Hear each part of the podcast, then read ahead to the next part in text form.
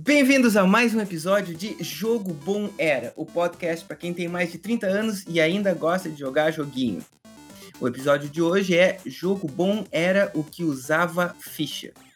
Eu sou o Bruno, estou aqui com o Ricardo. Dá oi, Ricardo. Oi, pessoal, tudo bem? E o Jean. Alô, pessoal, tudo bem? E somos só nós três hoje. Parece que esse é o núcleo que mais vai se manter constante. Mas vamos ver. O episódio de hoje, então, é jogo bom era o que usava ficha. O que que usava ficha? Qual era o jogo que usava ficha, hein? Digam-me. Fliperama? Fliperama? Fliperama, não. Eu, eu tava pensando em, em orelhão, em cabine telefônica, mas. Mas não se jogava nesse. Bom, pois é. então, o, o fliperama Fliperama, o que, que é fliperama? Uh, em inglês, arcade, chamam de arcade. Vamos falar um pouco da história, de onde é que veio isso. Que diabos é o fliperama? Que diabos. Vamos, vamos começar por arcade. O, o, Ricardo eu sei que já colou, mas o Jean não. De onde é que vem a palavra arcade?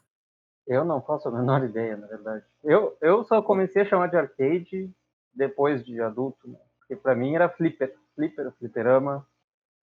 Sempre foi assim. Que faz sentido mas o, o, o nome arcade vem de muito antes. A gente pode pensar em latim mesmo. Arcade, arcade é arco. Vem de arco. Por quê? Porque eram que eles chamavam os amusement arcades, que são o, o, o, também tinha os shopping arcades, que a gente chama de shopping center, oh. que são locais, tipo mercados, que tinham arcos antigamente, aqui na Europa principalmente, e o amusement arcade era o local que as pessoas iam para entretenimento. E aí ficou só arcade e acabou que evoluiu que a palavra arcade ficou sinônimo desse tipo de jogo hoje em dia de ficha. E... Interessante, interessante é que o arcade, o nome, se for a pé da letra, a tradução melhor para português seria galeria. Porque na, pois na arquitetura, arcade significa basicamente um lugar fechado, uma, uma passagem fechada, né, com arcos tipicamente. Com arcos. Sabe que eu, eu de galeria uma galeria de jogos. Não te duvido que em Portugal seja assim. um, pois é, eu, eu tive problema em, em, fazer essa tradução há pouco. Eu estava tentando achar uma, uma tradução para arcade e não conseguia. E no caso, estava falando de, de arquitetura mesmo. Faz bastante sentido, galeria de jogos faz bastante sentido, na real. Faz bastante sentido. E o fliperama? Pois o fliperama vem depois. Vamos, comer, vamos continuar no tá. arcade. Quando vocês acham que começaram os jogos de arcade? O, os primeiros, assim. Bom, vou estar tá chutando aqui, mas 1934. Não. Não. 1934, já que tu olhou aí, na verdade foi 33, foi o Flipper. Mas o arcade vem de muito antes disso. E o Flipper, como se chama o Flipper em inglês? Pinball. Pinball. Vamos pensar no, no, no nome pinball. O que, que vem à mente com um jogo com o nome pinball? Bola no pino. Uma bola. Um pino. Uma bola no pino. Lembra aqueles jogos de carnaval, de, de, de festa, que tu tinha uma bolinha, que tu atirava a bolinha ah. e tinha os pinos, uhum. e a bolinha ia caindo? Pois, no final do século XIX, ou seja, há mais de 120 anos, há uns 130, 140 anos, eles começaram a usar métodos eletrônicos, elétricos uh, para contar pontuação, para acender luz quando atiravam isso. Então, um pinball, tu largava a bolinha, ela ia batendo nos pinos e caía no determinado lugar. E, e foi assim durante uns trinta e tantos anos, 40 anos, até que a data que o Ricardo chutou, assim. Sem pesquisar, né? A... Sem pesquisar. Sem pesquisar. E em 33 eles fizeram o que, que, que chamamos de fliperama, que, ti, que uhum. tinha flippers que eles, que eles iam batendo. Só que o jogador, eles eram automáticos. Eles iam subindo e descendo. Mas em 47 veio o primeiro onde o jogador podia controlar o flipper. Então, antigamente, tu não tinha o um controle, tu, tu não, basicamente não jogava, tu atirava, tu puxava a bolinha ali, ela vinha caindo e, e o resto do movimento era automático. E devido a isso, inclusive, eles eram considerados jogos de azar, e não simplesmente jogos de habilidade. É, eram jogos de aposta, né. E faz sentido. Pois é, e aí teve essa grande, hã, teve uma grande contor controvérsia se deviam continuar existindo ou não. Ainda bem que continuam existindo. Pois é, e eles e eles se livraram de tantas outras coisas como os freaks que eram que ficavam no mesmo, hã, no mesmo local, nos mesmos carnavais, que realmente esse troço hoje em dia não tinha como existir, esse tipo de de local. Hã, bom, então os flippers. Em 47 apareceram esses o o o flipper como a gente conhece, o pinball, que a gente puxa puxa a molinha do lado, lança uma bola, ela vai botando em coisas, vai botando, tô falando espanhol, ela vai rebatendo em coisas e e vai contando pontos. Qual é a experiência que vocês têm com esse tipo de jogo? Absolutamente nenhuma. Acho que absolutamente nada. Não jogou? Nunca jogou? Já joguei, mas eu acho que muito incidentalmente, assim, não experimentando Eu só. Eu costumava jogar no fliperama, bem bem seguido até. Mas eu eu já peguei a a onda mais moderna mais moderna, mais moderna comparado com isso aí não, era a época dos anos 80 que tinha muita muita máquina de fliperama de de filmes. 90 foi isso, foi o revival. É? Teve teve um revival nos início dos 90. Que eles reviveram, teve tinha o Indiana Jones, A Última Cruzada, tinha tinha o Exterminador, tinha Eu jogava era a Máquina Mortífera, era que eu jogava mais. Também. Pois é, isso anos 90, mas antes disso, não sei se vocês chegaram a ver o filme Pinball Wizard, ou que era Tommy, quer dizer, que com a música Pinball Wizard do The Who. Não. É sobre um cara que joga fliperama. E o meu pai jogava muito fliperama quando era jovem, e sempre que a gente ia num lugar desses, eu assistia ele jogar, eu ficava, hã, olhando, me agarrando na na tampa do troço e fazia dar tilt. Dar tilt? Dar tilt vem daí. Que que é tilt? Isso mesmo. Tilt é que a máquina para de responder e tu perde a Por bola quê? daí. Tu inclinava ela fa jogar a bolinha pra algum lugar específico? Tu batia do lado, tu inclinava, tu levantava a máquina pra bolinha ir, então eles tinham um um uma forma de de ver a posição, se se a se estava paralelo ao solo, pra saber porque tilt a palavra tilt é o quê? Como é que é a tradução? Inclinar. É, e e aí que que veio dar tilt. Tá, vocês vocês tiveram experiência com isso, eu eu eu eu devo ter visto 1 ou 2 máquinas ao vivo de pinball, efetivamente. Eu entendo que elas têm sistemas, mas mudava alguma coisa coisa a forma do jogo? Sei lá, você pegava Máquina Mortífera versus, hã, Exterminador do Futuro, o que que mudava na o máquina? layout o layout era diferente e essas máquinas mais modernas, assim por dizer, hã, to na verdade todo todo jogo de pinball ele tem como se fosse missões que tu tem que fazer. Apesar de não parecer, porque é um troço muito mas tem uma sequência de ações que tu tem que fazer pra ir evoluindo na na história da máquina. Claro, os Então os anos 90 eles tinham uma história muito mais, sabe, eles tinham missões.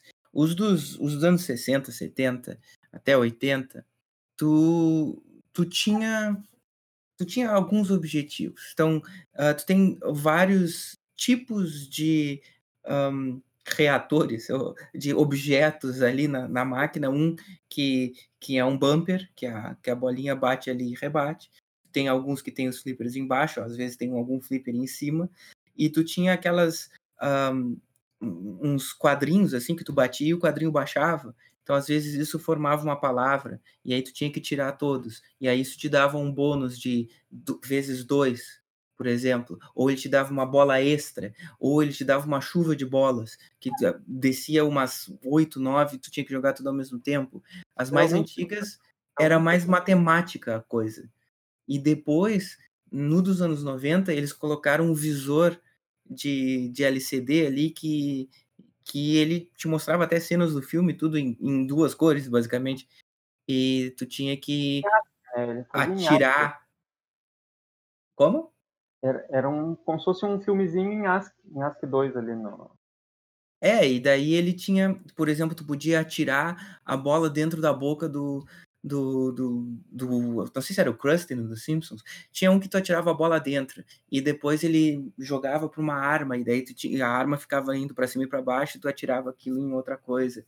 Eles fizeram muito mais complexo nos, uhum. anos, nos anos 90. Mas basicamente no dos anos 60 e 70 era matemática a coisa. Era tu vai acertando, ele, ele, ele muda a forma de incrementar e te dá mais pontos ou te dá mais vidas.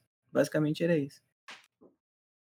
Se tu for pensar, sendo um pouco profundo agora, mas o pinball foi o primeiro gênero de survival. o objetivo era não deixar a bolinha cair, era manter vivo. Não tinha, não tinha outro objetivo a não ser não morrer. É, tinha, tinha, aí tinha as valas do lado, uma coisa meio boliche, assim, que caía por trás, que aí não dependia de ti a bolinha, às vezes não dependia de ti.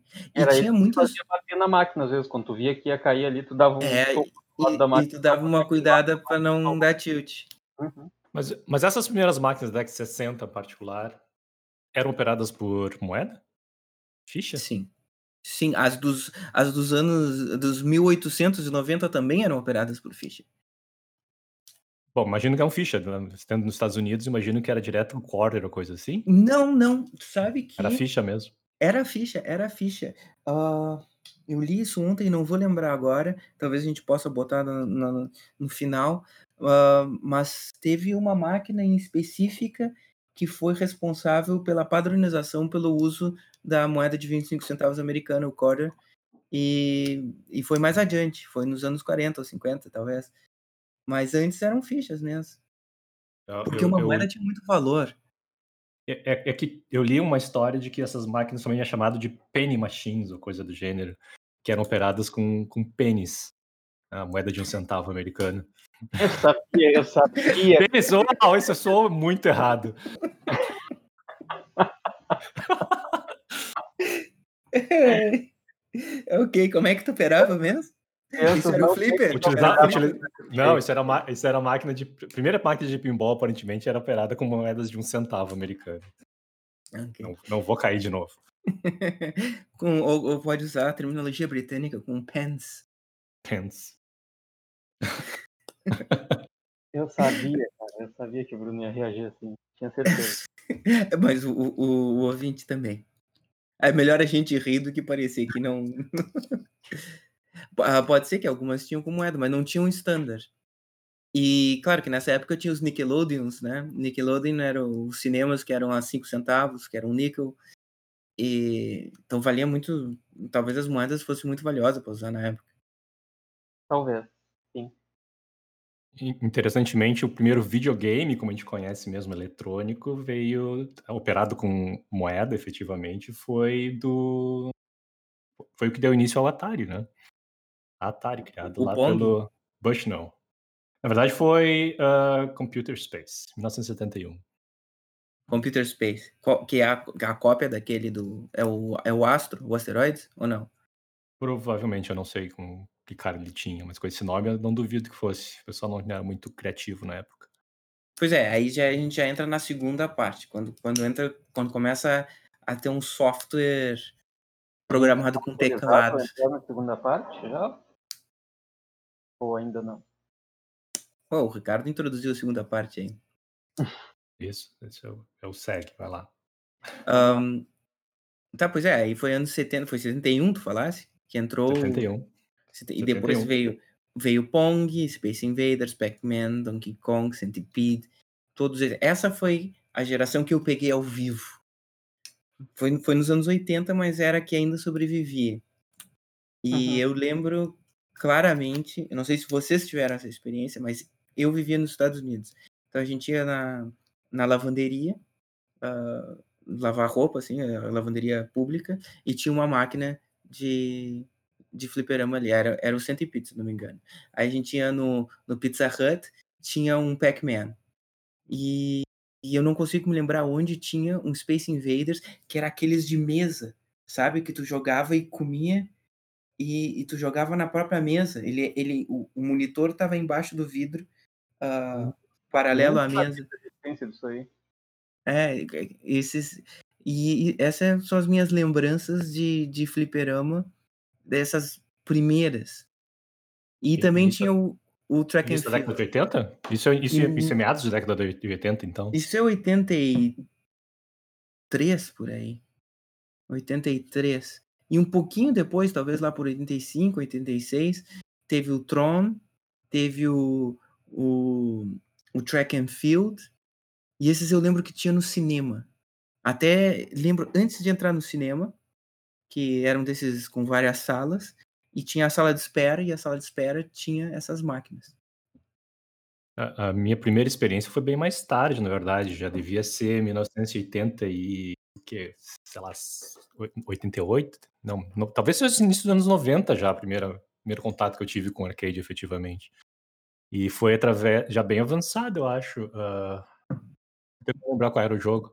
Mas, basicamente, uh, aqui em Pelotas tinha esses arcades em locais centrais, os arcades mesmo, os fliperamas, mas essas máquinas de fliperama tinham espalhadas em bares da cidade. Bares, assim, qualquer barzinho de esquina tinha alguma coisa, né? Nem sempre um bom lugar para crianças, uh, mas tinha um próximo da casa do meu avô, e seguida eu ia lá e tinha uma, tinha uma máquina que eu constantemente acessava junto, enquanto os bêbados ficavam na volta ali nas mesas. E eu e acho que era, era Pit Fighter, era Pit Fighter já. Ah, isso é muito mais adiante. Sim, sim, sim. Exato. Era com gráficos digitalizados. Gráficos digitalizados, foi, um pouquinho de som primeiro, digitalizado. Foi o primeiro, apesar do Mortal Kombat pegar o crédito de ser o primeiro jogo digitalizado assim, eu acho que o primeiro jogo de luta digitalizado foi o Pit Fighter mesmo. Pois eu não sei, Porque mas todo mundo atribui isso ao Mortal Kombat. Né? É, o pessoal lembra bem mais do Mortal Kombat, é verdade. É. O Street Fighter já era. Fighter é meio esquecido, assim. É, era, um bom, era um bom jogo, mas foi bem mais tarde que eu tive contato com o arcade. Não, eu, é, eu, eu comecei na época que eu não era capaz de jogar. Era naquela época que o pai botava uma ficha para mim e eu morria imediatamente. Ou eu jogava olhando pro demo assim e não sabia que eu tava jogando, sabe? É Mas eu lembro disso. maneira aí. Bom, grande truque dos pais. Joga aí, tá, é. tá, tá, tá, jogando, tá jogando? Tá jogando vamos, tá jogar jogando. De, vamos jogar de dois, tu fica com esse controle aqui, eu fico com outro. ó, tu é esse aqui, ó, tu é o, o, o Bowser, eu sou o Mario. e, é, e, o teu, o teu primeiro contato, já? Teu primeiro contato com. Cara, sabe que eu não lembro do primeiro contato? É um grande blur, assim, na minha, na minha cabeça. Mas o que eu lembro da época era de jogar nos fliperamas mesmo. Nos fliperamas grandes, já mas com máquinas do tipo Street Fighter 2, Outrun, uh, Tartarugas Ninja, uh, Vigilante, não sei se vocês lembram. Esse não. Não. Double Dragon. Double Dragon, sim. Eu chamava de Double Dragon, obviamente. Double Dragon como a maioria das crianças no Brasil chama de Double Dragon. Então, nessa época, anos 90, se tu tivesse que escolher um que tu mais gastou dinheiro, qual seria? Tartarugas Ninja, com certeza Tartarugas Ninja. Tu jogava com quem? Jogava sozinho. E não. Com quem tinha? É que naquela... tartaruga. Ah, com qual? Donatello. Ah, tá. Eu também. pra, pra mim foi Street Fighter 2, de longe. É um, é um segundo lugar para mim, eu acho. Joguei bastante. Meu, segundo, meu segundo lugar era Final Fight, mas Street Fighter 2 liderava as minhas fichas de longe, de longe. Isso até saiu o quê? Super NES, e começar a sair Street Fighter para Super NES, não precisava mais ficar pagando para jogar. E aí perdeu um pouco a graça, né? Era o grande apelo, né? Eu acho tem, que tem... o meu foi o Elevator Action. É, mas esse é mais antigo. Pois, eu não sei. Eu, eu gostava, eu, eu acho que é o que eu mais gastei dinheiro. É, Dava pra jogar dobro, bastante. Tem o dobro da nossa idade, né, Bruno? Então, eu tive um contato mais cedo. Eu jogava, eu não jogava em Pelotas. Eu jogava quando a gente ia pra praia. Uh, ia pra casa da minha avó, em, em Balneário Camboriú, e lá tinha uns fliperamas grandes. Sabe? Que não eram essas coisas ritos que tinha no bar, não sei o quê. Era um lugar mais apropriado para criança. Tá dizendo que um bar não é um lugar apropriado para uma criança? Pois é, né? ah, mas aqui, claro, aqui tinha também. também. Eu jogava um desses que eu. Um lugar quase igual o que o Ricardo descreveu, tinha um perto da minha casa também. Que tinha o Double Dragon e o Pit Fighter lá. E o, o, os dois jogos, se tu for parar para pensar na, na climatização, no, no cenário do jogo, é per, encaixa perfeitamente dentro de um boteco. Perfeito, né? Tudo adequado para crianças, tudo. Pois é, mas eu acho que eu, que eu, eu ainda tive uma experiência com uma meia geração antes aí do Pit Fighter do Street Fighter, que eu jogava muito o Super Soccer Champ, jogava ah, o Golden Axe, jogava. Mas para mim, uh, Golden Axe é da mesma época do Double é Dragon. É da mesma época? São da mesma época. Do é, primeiro Double Dragon, sim. Isso, é o primeiro. Afterburner. Afterburner. Afterburner, eu me lembro que tinha que ir a Porto Alegre, porque era o que tu, tu te amarrava e tu Isso, girava né? dentro da cabine. Era o máximo, tinha uma fila para jogar. Sim, eu lembro de ter jogado em Porto Alegre, isso mesmo. Eu sempre Foi o quis andar nesse R360, nunca consegui andar. No... Tenho muita vontade de testar um desses. Né? Era, tinha cheiro era divertido ficar Era divertido ficar mexendo o manche de um lado para o outro só para girar, só para dar só o, o 360. Aí tu esperava umas duas horas na fila, jogava dois, três minutos e acabava o jogo. É, exatamente. exatamente. E aí tu voltava Mas, pra fila, né?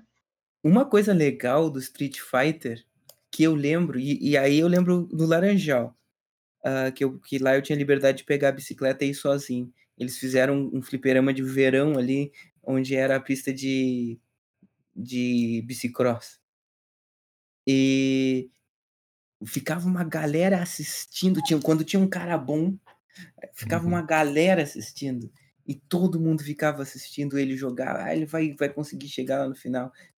Eles chamavam de. Eles chamavam os nomes errados até dos jogadores. Eu acho que esse é o grande apelo dessa época, né? Hoje o que a gente. É. Tem, gente, tem gente que passa vendo joga, pessoas jogando no YouTube. Nessa época a gente ia pro Fliperama para ver outras pessoas jogar. Não porque a gente queria, porque a gente ia ficar na fila esperando para jogar também, né? Mas era o grande apelo, ter um grupo de gente comentando e torcendo. Isso, é que tem o apelo também que são pessoas que gostam da mesma coisa que tu gosta. Hum. O, o, arcade acaba trazendo um monte de gente que gosta de jogos a se encontrar, as pessoas se encontram e começam a conversar sobre o jogo, porque todo mundo que está ali gosta de jogar, então é um, é um ambiente próprio para isso. É. E aí tu acaba Esse é conhecendo é... gente que gosta dos jogos, descobre novos truques dos jogos e coisas assim. Só de estar Sim, eu aprendi a fazer o Alex Fu e o Tiger Abacate foi no, no fliperama. Pra mim era claro, Tiger Robocop. Ah, pois a gente fazia o abacate. Mas sim, a gente aprendia a jogar. Não tinha manual de instrução. Raramente não. algum jogo dizia como é que jogava qualquer coisa. Street Fighter 2 não tinha nada dizendo como é que jogava. Tu aprendia por tentativa e erro e observando os outros. Tinha. Do lado da As máquinas que nós tínhamos acesso vinham nas cabines uh, genéricas. Uhum. Porque os oficiais tinham os comandos num papel que ficava sob o, o painel ali do o manche e os botões tinha um papel que tinha os controles todos. Isso quer, isso quer dizer que o pessoal em outros países jogava no modo fácil, a gente que jogava no modo difícil, então. É Mas desde sempre, quem é que não jogou aí um, um RPG todo em japonês? Eu não joguei um RPG em japonês. Eu jogava em inglês, que, tá, que era a mesma coisa pra mim, porque eu não entendia nada quando eu jogava RPG. Eu joguei Deep o Rescue Radiance em japonês. Extra difícil. Mas tinha, a coisa do arcade também tinha o apelo do, do high score. Remetendo o documentário, ah, mas tinha toda a coisa de tu poder acabar o jogo e botar o teu nome lá com, com a tua pontuação. E aí depois tu voltava uns dias lá e tava lá ainda. E as pessoas tinham esse objetivo de tentar entrar no top 10 lá do, da máquina. E o mais incrível é que normalmente eram três, eram as três iniciais só, não tinha uhum, essa de botar o nome inteiro. Então tu é, tinha que é. convencer as pessoas que tu era aquela pessoa. Uhum. E, e tu e também tem fliperamas, tem arcades nos Estados Unidos que não desligam as suas máquinas há décadas para manter os, os high scores. Isso é interessante. Isso é que nem aquela luz do Newton que tá ligada há 200 anos. Ah, com aquela gosma preta? Não sei o que Eu, eu não sei detalhes. Não, então. Bom, um, vocês têm algum high score em algum jogo assim? Olha, eu de high score eu tinha, mas aí isso foi bem depois, não sei se vocês lembram do Crazy USA. Cruising Sim. USA, da claro. Nintendo. Da Eu Nintendo? costumava, Era da eu Nintendo? costumava jogar na hora do almoço, todo santo dia. eu- Ah, não, eu saía você do trabalho no console. Não, não, não. Eu jogava no fliperama isso. Mas isso não, não é da. É da Nintendo. É da Nintendo? Original Sim, da é Nintendo? é um arcade da Nintendo, sim. Ah, então tá. Tudo bem. Eu tenho péssimas recordações do Cruising USA, porque eu acho que era esse, na verdade, que tinha, que se tu acelerava direto lá do início, o motor fundia e tu perdia o jogo e tinha que começar Mas de isso, novo. isso é característica da Nintendo. O Mario Kart sempre foi assim também. Tu tinha que. Muito Cara, é da. Midway Games. Midway Games. Foi lançado máquina- no Nintendo 64. Foi Mas a o máquina era da hardware. O hardware foi baseado num chip que usava o do Nintendo 64. Mas o software não é da Nintendo, não. Mas a máquina era da. Tinha o logo da Nintendo na máquina. se eu quero dizer. Ok. Isso. Mas, Ok. enfim. Eu ia todo, todo, todo santo dia eu ia jogar na máquina lá e jogava sempre na mesma pista. E eu sempre deixava. to- o top 10 era todo meu. Sempre. E aí sempre que eu jogar eu ia tentar melhorar o, o top 10 lá da máquina. E eu lembro de uma ocasião que eu tava jogando lá. E quando acabou. a- Aí tinha um monte de mandinho na volta assistindo. Né? Vamos aí, definir o que é acabou- mandinho. São jovens, Crianças. crianças. Qualquer criança mais jovem do que tu na época, na Isso. verdade. É, mas eu já tinha meus 20 e poucos nessa época aí. E aí, quando acabou, eu botei lá o JRM, né, minhas iniciais. E aí eles se cutucaram assim, ah, é o JRM, é o JRM. E aí foi, foi o meu grande momento no arcade, assim, foi quando aconteceu isso aí, sim. mim, assim. É, mais ou menos isso, né? Saísse andando com o peito estufado. Mas Eu- Foi, foi uma experiência legal, assim. Eu só consegui uma vez um, um high score que ficou bastante tempo, que foi na máquina de flipper do Indiana Jones and Crystal Skull, que era bem boa a máquina, inclusive. Era Melhor que o filme. máquina. Melhor que o filme. Ah, lá nos Estados Unidos, num bar, e morei quatro anos lá na cidade e até eu sair, meu nome tava lá ainda. Porque só tu jogava. Não, acho que não, mas era um bar e talvez as pessoas estivessem um pouquinho ah, com as capacidades motoras um pouquinho deficientes na hora de jogar. Boa estratégia essa. Mas parte dessa comunidade de arcades também, que eu lembro bastante, no Street Fighter 2 em particular, era o revezamento, né? As regras implícitas da comunidade, né? Ah, quem Uhum, ganha uhum. fica. E funcionava muito bem. Eu não lembro de nunca ter dado briga, porque, ah, não, eu tava na frente ou coisa do gênero, o pessoal se organizava numa fila que eu, meta, até né? hoje eu não entendo como. Se desse briga, ia ser muito interessante, né? Ia ser muito eu... meta se desse briga. Não, se, se desse briga, ia começar imediatamente. eu, eu lembro, cara, quando, quando eu fui de férias uma vez à Punta del Este, jogando Tartarugas Ninja, e daí os caras ah, olharam para trás assim, todo mundo chega perto, todo mundo chega perto. Aí embolou todo mundo perto do, do fliperama. O cara pegou um canudo de, de, refrigerante, de refrigerante, que na época, que hoje em dia eu acho que não tem mais, aqueles canudos bem fininhos que a gente tomava com dois, sabe? Hum. Que- No Brasil tem ainda. Tem ainda.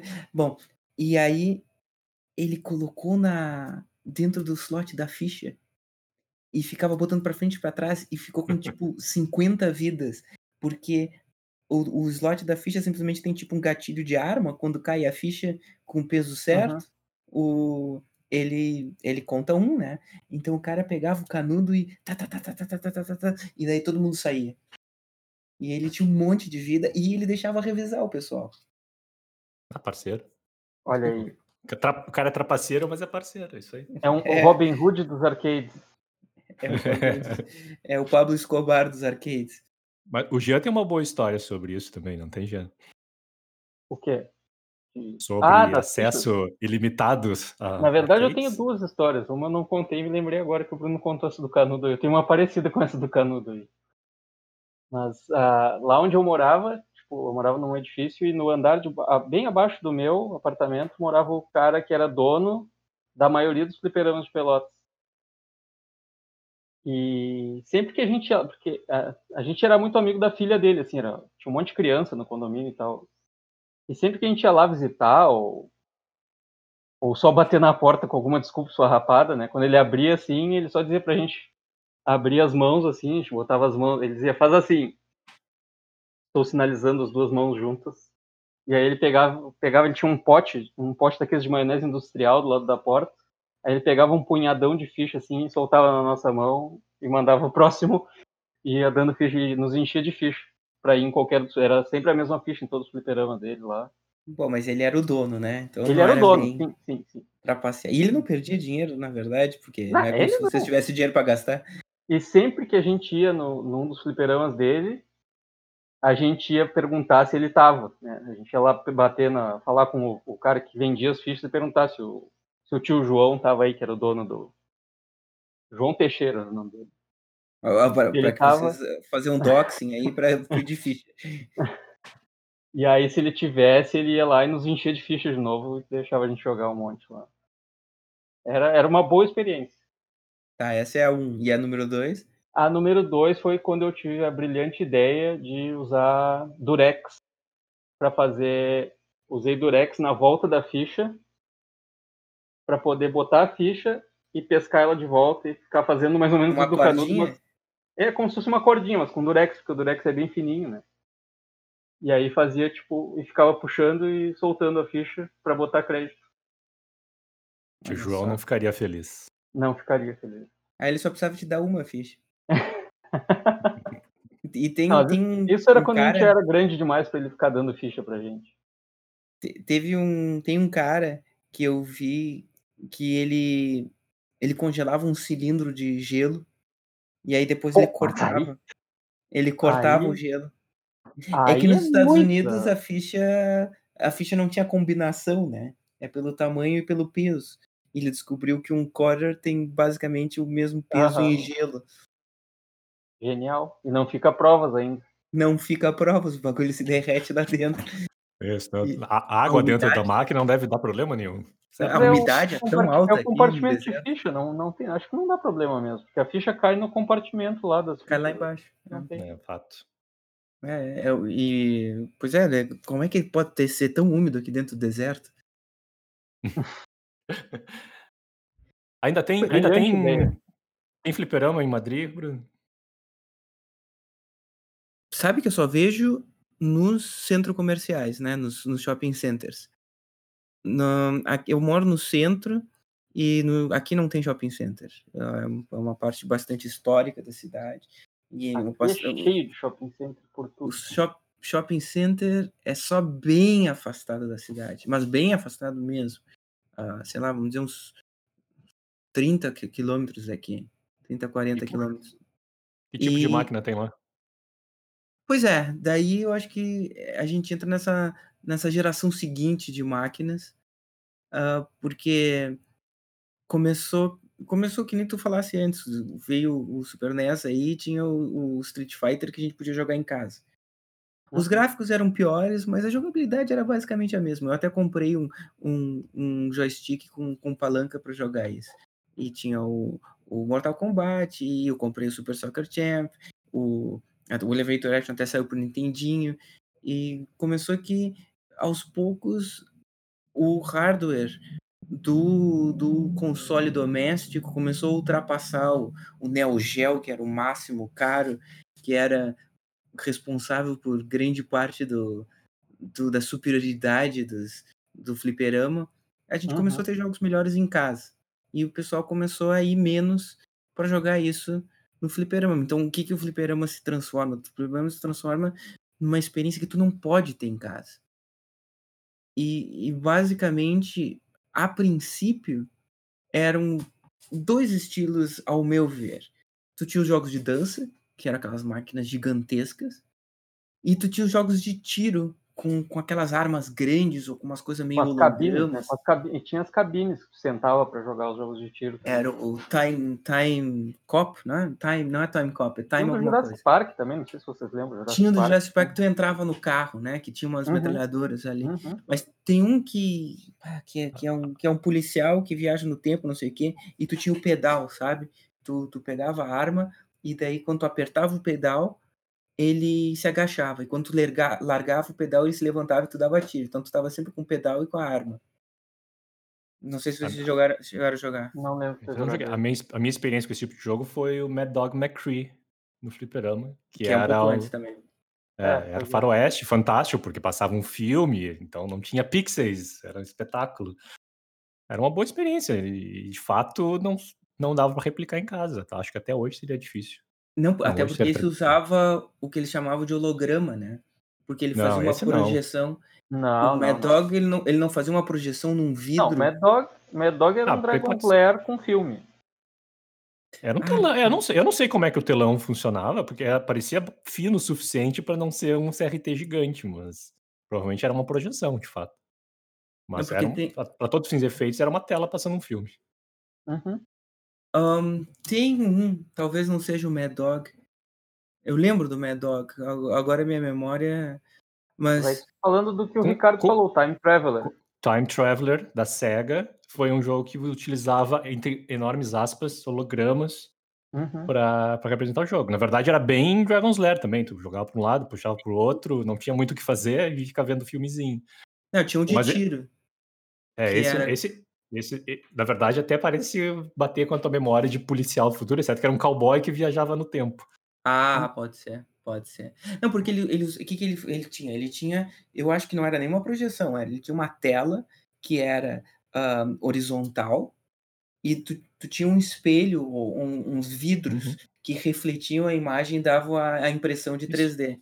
Time, tra Time Traveler, é esse mesmo. Acho que foi o, possivelmente o único que chegou no Brasil, que veio para o Brasil pelo menos, foi esse aí com esse tipo de tecnologia. Não sei se teve algum outro com essa tecnologia. Esse aí, ele aparece naquele Globo Repórter a gente estava falando esses dias, aparece o Time Traveler esse aí. Que Globo Repórter? O, o Globo Repórter sobre videogames, que a gente estava discutindo tempos atrás. Tá, mas a quem está ouvindo não sabe que a gente estava discutindo. A gente estava discutindo com todo mundo que estava ouvindo aqui, então não tem problema. o Greg. A gente já falou disso num episódio anterior, inclusive, desse, desse episódio do Globo Repórter aí. Por sinal, falando em Craig, o, eu tinha um, um, colega de mestrado chamado Craig, que um pouco mais velho, que tinha no seu uh, porão tinha transformado o porão da sua casa em um fliperama dos anos 70, que tinha tinha literalmente um, pá, devia ter umas 20 máquinas assim. Era, tu entrava e, e aquelas luzes todas piscando. Ele nos convidou uma vez para uma janta às 4 horas da tarde nos Estados Unidos, uh, que era cachorro quente. E fica bem isso aí. Alguém de mais idade, cheio de fliperama, chamando crianças, crianças. para sua casa. Não, não... pois é. Ah, não éramos criança, eu já estava fazendo mestrado, já tinha mais de 30 anos de idade. Uh, e a gente fez um, um, campeonato lá. E ainda era completamente funcional. Ele, uh, ele tinha algumas que estavam em manutenção, ele comparava peças, arrumava. E ele nos dava fichas. Ele nos dava ficha para jogar. E o campeonato era. Tinha um monte de regra lá. Tu tem tantas fichas, tem que fazer não sei quanto, tal, tal, tal máquina tal tem um nível de dificuldade, tu tem um multiplicador para comparar os resultados. É, Mas é, bem interessante. Nessa ali, eh, só, só para complementar a informação, tem, tem fliperama nos shoppings aí, já no Equador? Tem, tem, eu já joguei, inclusive. Mas aqui o que eu vejo mais são máquinas com. são as de dançar. Uh, jogos antigos tem bastante, mas são aquelas máquinas que tem vários jogos, sabe? Uhum. Eles, eles botam um emulador com um monte de jogo de fliperão, aí tu entra lá, bota tua ficha e escolhe um jogo para jogar. Isso não pode ser legal. e Jean dá de ombros. Máquina de Guitar Hero tem aqui também bastante. Ah. Ironicamente, geralmente é um PlayStation, um Xbox no uh -huh. lugar do, da máquina. Pois é, agora, na minha época, na Ásia, os fliperamas lá são de outro mundo. Tipo, o Guitar Hero não era o Guitar Hero, era uma máquina da Yamaha, uma bateria tamanho real, assim, eram pads, eram, mas era muito mais divertido do que um que um rock band, um Guitar Hero de, de cinco padzinhos, assim. Era uma bateria inteira, com, com banco de verdade, com baquetas, assim. Tá dizendo e... que a Ásia é melhor para quem gosta de jogos? Eu tô dizendo que. On record, tá dizendo isso? Sabe uma coisa? Sim. É, concordo, Sim. Sim, porque quando eu fui ao Japão, eu fui a Akihabara, eu fui numa coisa da Taito que tinha sete andares.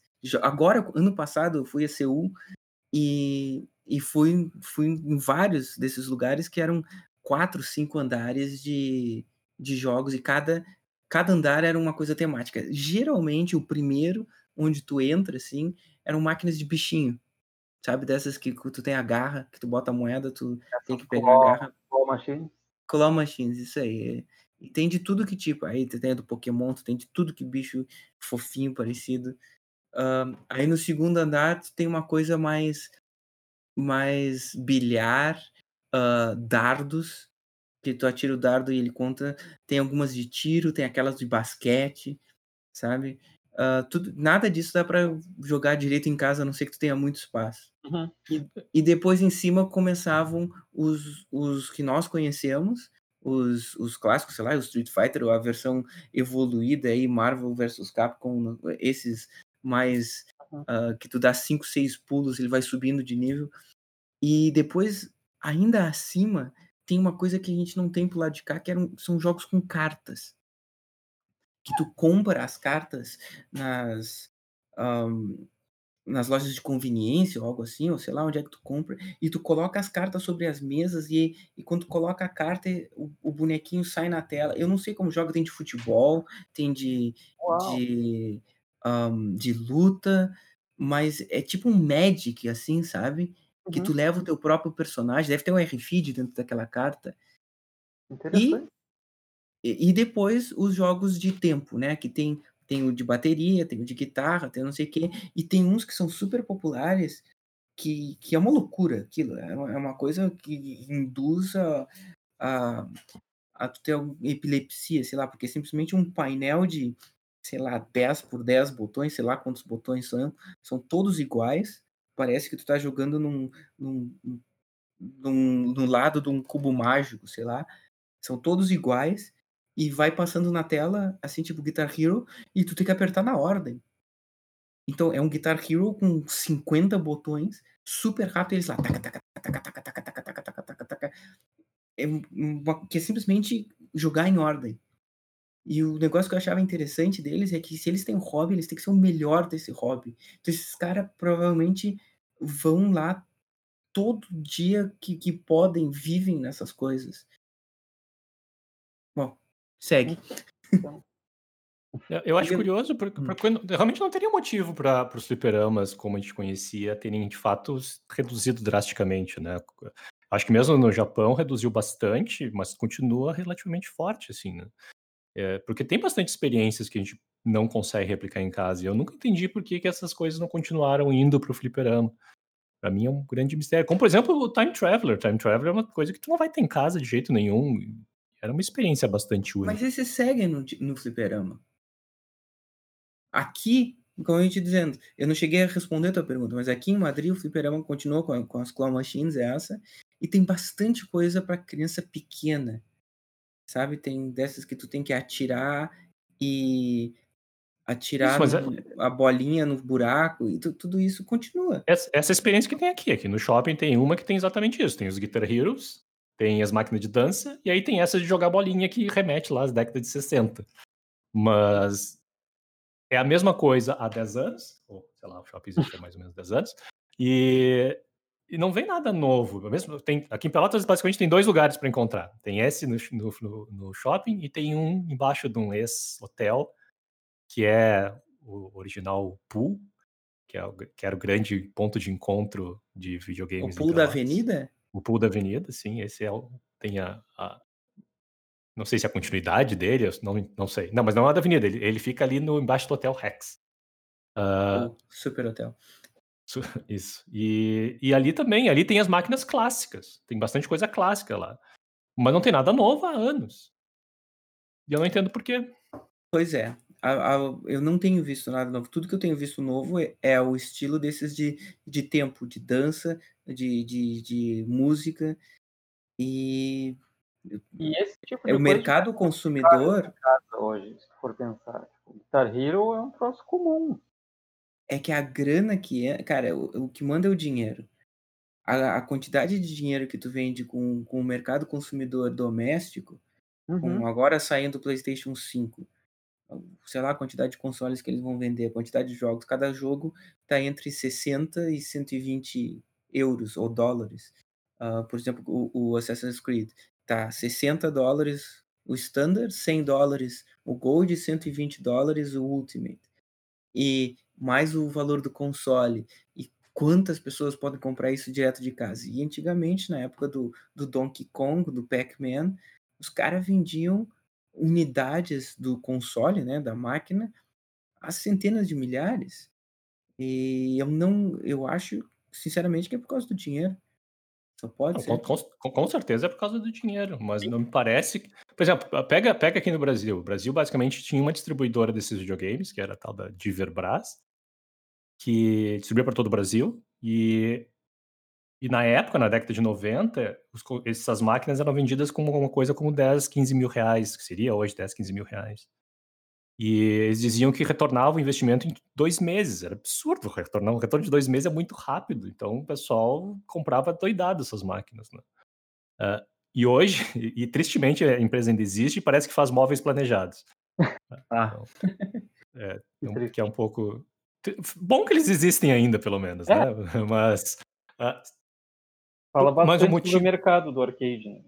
Fala bastante, pois é, mas por que que secou? Eu entendo que é muito mais fácil jogar em casa, mas tem experiência que a gente só consegue ter em máquinas caríssimas. E eu pagaria para ir. Por exemplo, essa R360 lá, que vai ter Afterburner ficar girando, se tivesse um local onde eu pudesse experimentar isso, certamente pagaria para ir. Mas eu, eu acho ter isso em casa. Mas Olha aqui, ó. aí entra que a, quantidade de experiências que tem não é o suficiente para atrair todo mundo. É que a concorrência com o videogame em casa e com computadores é, mesmo que tu pegue e faça um split, algumas pessoas vão ir no arcade, não é o suficiente para manter, eu acho. É, é, interessante, a Disney tentou fazer o que eles chamavam de Disney Quest, que basicamente era um grande arcade dentro do. Não ficava nos parques, ficava em algumas cidades americanas. E a ideia era essa, trazer experiências que as pessoas não conseguiriam ter em casa no videogames. Eram videogames, é, realidade virtual, realidade aumentada, máquinas uhum. que giram e coisa do gênero. Também não deu certo, interessantemente, isso. Começaram a fechar, dois, três anos atrás, começaram a fechar todos. Pois o é, público mudou. Pois é, o público mudou. Tem coisas que, que vão ficar só na nossa memória mesmo. Eu tô vendo aqui, ó, aproveitando enquanto vocês estavam falando, eu fiz uma busca no Wallapop. O Wallapop é, o, é um site aplicativo de compra e venda de coisas usadas. Um, okay. e, e tem um cara aqui que Pinball a domicílio. Alugamos máquinas de pinball a domicílio em Madrid e arredores. Mínimo de três meses. Uh, temos muitos modelos para que possa escolher. Estou vendo aqui, eles têm alguns modelos bem legais. Eles têm Champions Pub, eles têm Drácula do filme, Flintstones, essa geração da, de 90, uhum. sabe? E tu pode alugar e ficar três meses com a máquina em casa. Fantástico. Ah, Fantástico. eles têm a família Adams aqui. Ah, essa ah. era boa também. O Wallapop, se vocês estão ouvindo, podem mandar o cheque do patrocínio diretamente para o Bruno. Obrigado. e, e eu também estava olhando aqui em outro anúncio do Wallapop, mas esse aqui me parece emulador. Mas se tu quiser comprar um, um arcade de tela, mas pelo que eu estou vendo aqui, é uma, parece uma tela de LCD, não é um CRT nem nada. 450 euros. Quanto é que dá isso em real? Na cotação de hoje. Uns 2 mil. Uns 2 mil São 2.906, tá mais para 3 do que para 2. Ah, a gente estava falando de, de Verbras e agora lembrei para conectar com outro assunto do, dos nossos uh, nossas caixas do arcade serem não serem as originais, né? Uhum. E, e, eu li que essa de Verbras, de fato, eles, eles encomendavam só as placas e montavam a, toda uhum. a parte externa aqui. Então eles faziam, eles customizavam e não passou pela cabeça deles colocar o diabo do manual junto na impressão. Mas... Eles nem imprimiam nada. Eles não imprimiam nada. Eu acho, que era tudo feito. Mas tinham máquinas que tinham. Você, quando vocês estavam falando da, do negócio da experiência de casa, também vocês esqueceram de comentar os jogos de direção também, porque isso não era comum de ter em casa com videogame. Não era comum. Bom, quando se mexia, né? Porque o Diverbras, essa fazia chassis de carro estático só para botar o, o, jogo de direção. Sim, sim, mas mesmo esses. Tinha até aqueles que ficavam de pé mesmo com a direção, mas o fato de ter uma direção, de ter o, fazer a, as marchas e, o, e os uhum. pedais, esse tipo de coisa, não tinha em casa no videogame também. Sim, era o Outrun, era que uma... tu tinha marcha alta e marcha baixa, só, basicamente. Não, mas tinham mais jogos, tinham mais jogos. Inclusive, é. o Pole Position do Atari, da Atari, aquele o Pole Position dos antigões, lá dos 80 e poucos, tinha direção também. Sim, depois essa, essa era uma experiência legal do arcade também, de, de, dirigir. Eu acho que era NASCAR, que era um que eu achava muito realista, que tu tinha que fico, ficar segurando o volante porque ele tinha tinha o feedback do terreno, uhum. sabe? Tu, tu, tu, te cansava ao final. Esse era bem bom. Pois é, é esse tipo é, de experiência que eu esperaria que existisse ainda. Pois Possivelmente é. não existe. É, o próprio Olha, Crazy USA, Crazy World, os dois tinham direção e marchas também. Na Ásia se acha com certa facilidade. Não tá cheio, tá vazio. Quer dizer, não tá vazio o lugar, mas porque na Ásia tu vai em qualquer lugar e tá cheio para os nossos padrões. Mas. Um, Tempo tem... de pandemia, duas pessoas é cheio já para mim. Ah, cara, quando eu fui pro Japão, tipo, ah, tá vazio aqui. Eu disse, como assim tá vazio? Tem, tem gente. Uh, mas é que. Não, não, dá para caminhar, sabe? É... E a última. E eu, vamos pensar então, inverter um pouco. Última vez que entraram no fliperama? Bom, Foi fácil. pandemia. Março. Não, fevereiro. Em. Olha, eu, eu ano passado, claro que a, mudou muito com a pandemia, mas para mim foi ano passado na Coreia. Eu fui para a Coreia em, em agosto, setembro e eu fui em alguns. Eu não, eu não vou contar esses fliperama que tem máquinas de uh, uh, jogar bolinhas e coisas do gênero, que vou com as minhas filhas, obviamente.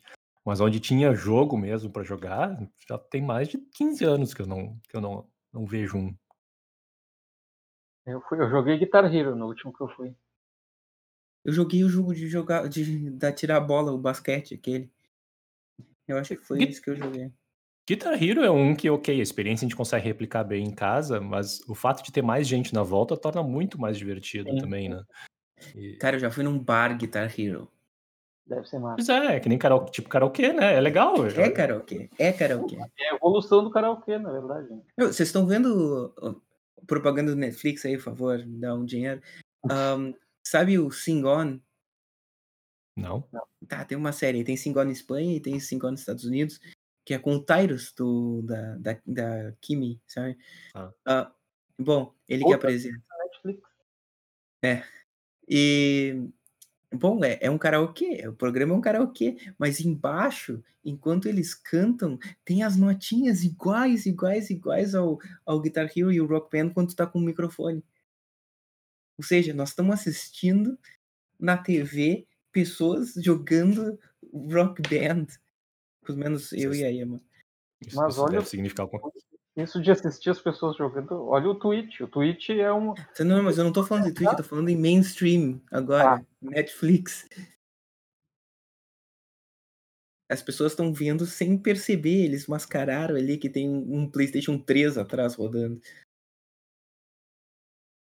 Mas eu, eu, eu, eu, gosto dessa teoria que o Twitch é a evolução dos arcades no final das contas, né? Pois é. Ter, uma, ter comunidade na volta. Isso, tu vai assistir as pessoas jogarem, né? Como tu fazia nos arcades. O Diego, que não tá entre nós, não porque não, não, não porque morreu, mas não acordou. uh, ele, ele teve excelente ideia, e eu vou dizer a ideia aqui porque ele disse que não vai agir em cima dela, talvez alguém faça, né? Que era tipo um Twitch, certo? Que o jogo roda no computador, um servidor único, só uma pessoa pode jogar por vez, e as outras pessoas têm que ficar assistindo numa fila para poder jogar. Isso replicaria perfeitamente a experiência do, do fliperama. Cada um jogaria por um tempo limitado, né? e tinha que, ter, tinha que ter um canal aberto para as pessoas ficar comentando. Ah, pode ter um canal no Discord, bota todo mundo lá dentro e tá resolvido. Excelente é, ideia. Se alguém quiser agir, a anonimidade aí que da internet é que as pessoas iam começar a xingar e começar a quicar e não sei o que, não sei o que.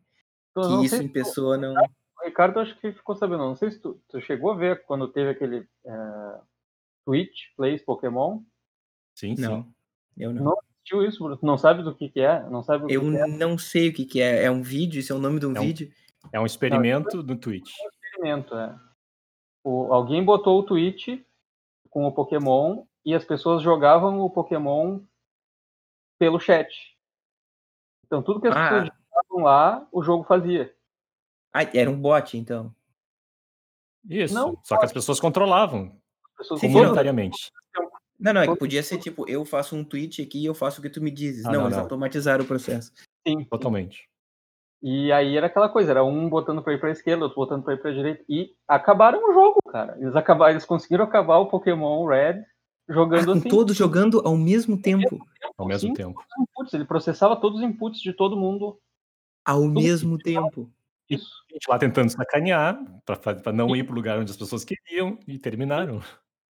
Viu? Há esperança na humanidade. Há esperança na humanidade. Então, a, a, a Terceira Guerra Mundial vai ser, sei lá, o, o, Ocidente contra o Oriente jogando Pokémon. E a gente tem esperança de que. Como o, é que a gente chegou nesse. Como é que a gente chegou nesse ponto da Terceira Guerra Mundial? Qual foi Temos teu esperança passo? na humanidade. Temos esperança na humanidade. Então a humanidade tem salvação porque nós nos juntamos para ganhar um jogo de Pokémon. Eu, eu penso, eu achei fascinante o fato de eles terem terminado. Eles terminaram todos já, eu acho. Eles fizeram vários depois. Depois eles meio que organizaram, mas podia votar. Eles, tu podia votar se tu queria que, que fosse anarquia ou democracia. E aí trocava o modo a cada tantos minutos. Então, se fosse anarquia, ele fazia tudo que estava sendo digitado na ordem que foi digitado. Se fosse democracia, a cada cinco segundos ele via o input que teve mais e fazia aquele hum. input. Genial. E se fosse tirania. Democracia e anarquia. Assim. Genial. Eu, eu tirania, ele podia simplesmente pegar uma pessoa e essa pessoa jogava por cinco minutos. Mas que, que, a, se, ideia que, que é a ideia do Diego? É? A ideia do Diego, Diego é, é, o Twitch Plays Pokémon versão tirana, versão céu. É, é, é, perfeito, já não, tem até como vender direito isso agora. Um, um outro, um jogo que não. Tipo, o objetivo do jogo é ser jogado assim, não é pegar um jogo que já foi jogado, é fazer um jogo para ser jogado assim. Essa era a ideia do é. Diego. Ah, criar o jogo. Criar um jogo jogado assim. É, é, que o jogo seria contínuo, né? Tu não fica jogando até morrer e depois outro pega. Não, tu fica jogando, interrompe e a outra pessoa pega o, o controle. Ah, tu, ou seja, é... tu, tu pode continuar vivendo depois. O personagem nunca morreria, mas teria puzzles incrementalmente complicados que pá, uma pessoa não conseguiu, a próxima tenta e coisas uhum. do gênero. A ideia é excelente. Isso, isso, a ideia é boa, é boa. Uh, deixamos aqui publicamente que é uma que é a ideia do Diego, então se alguém fizer o, o tem que dar um copyright para ele. Vamos começar um start aí com a ideia. Então tá, acho que a gente fechou aqui a nossa hora, já falamos de tudo que tinha para falar no arcade, falta aqui o futuro do então. arcade. Recomendações. Se a gente vai escolher um jogo. Então, qual é a recomendação no arcade? Que... Ah, bom, vamos fazer assim o primeiro. Nós sabemos que se a pessoa baixar o meme e conseguir por métodos lícitos aí uma ROM, um, pode jogar esses jogos que a gente está prestes a, a, Vários desses jogos a sugerir. existem nas plataformas atuais também. Também, também, também. Então, vocês poderão jogar, não vai precisar encontrar um, um fliperama no meio da pandemia. No boteco, no boteco. É, então qual é a tua, Gia? Ah, eu vou ter que dizer Tartarugas Ninja. Arranja três amigos e joga Tartarugas Ninja. Todos no mesmo teclado. Ou comprem um arcade, né? Antigo aí no ou aluga, de repente consegue nesse mesmo site aí que o Bruno falou, tem gente alugando Tartarugas Ninja e Simpsons. Quem sabe? O Ricardo está pensando aí. Vejo ele no vídeo, uma cara pensativa. É, é porque é difícil recomendar arcade quando a experiência necessária exige a máquina física e pessoas na volta. Então uhum. qualquer jogo que tu vai jogar sozinho não vai replicar e não vai não vai ser a mesma coisa exatamente, tá? E não falo isso do ponto de vista nostálgico necessariamente, eu acho que também não sei se eu iria para um arcade hoje em dia.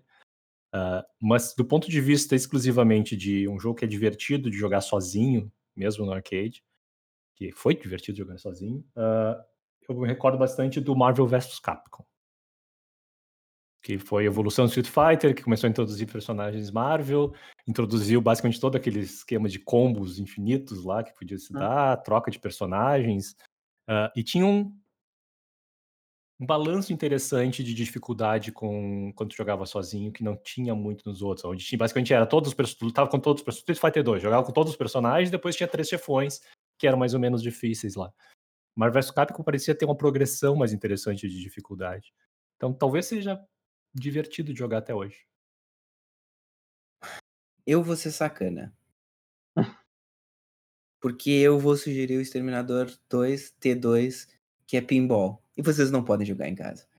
Ah, esse é irreplicável, não tem simulador que resolva. Desse, até, até deve ter um simulador aí, mas. Eu acho que tem, tem um jogo de pinball bem bom que saiu pra Play 3, Play 4. Mas, mas esse não tem a mesma graça, porque o tilt é tu apertar um botão e ele dá uma mexidinha ali, não é tu pegar e fisicamente a quantidade de força que tu dá no troço, a quantidade de força que tu usa para puxar a mola, se a mola tá um pouquinho mais solta ou não essa eu, eu, eu vou, já que é sobre arcade, eu vou ser sacana. Mas encontro o Exterminador do Futuro 2, que foi um bem divertido, que eu joguei, que esse eu gastei bastante dinheiro.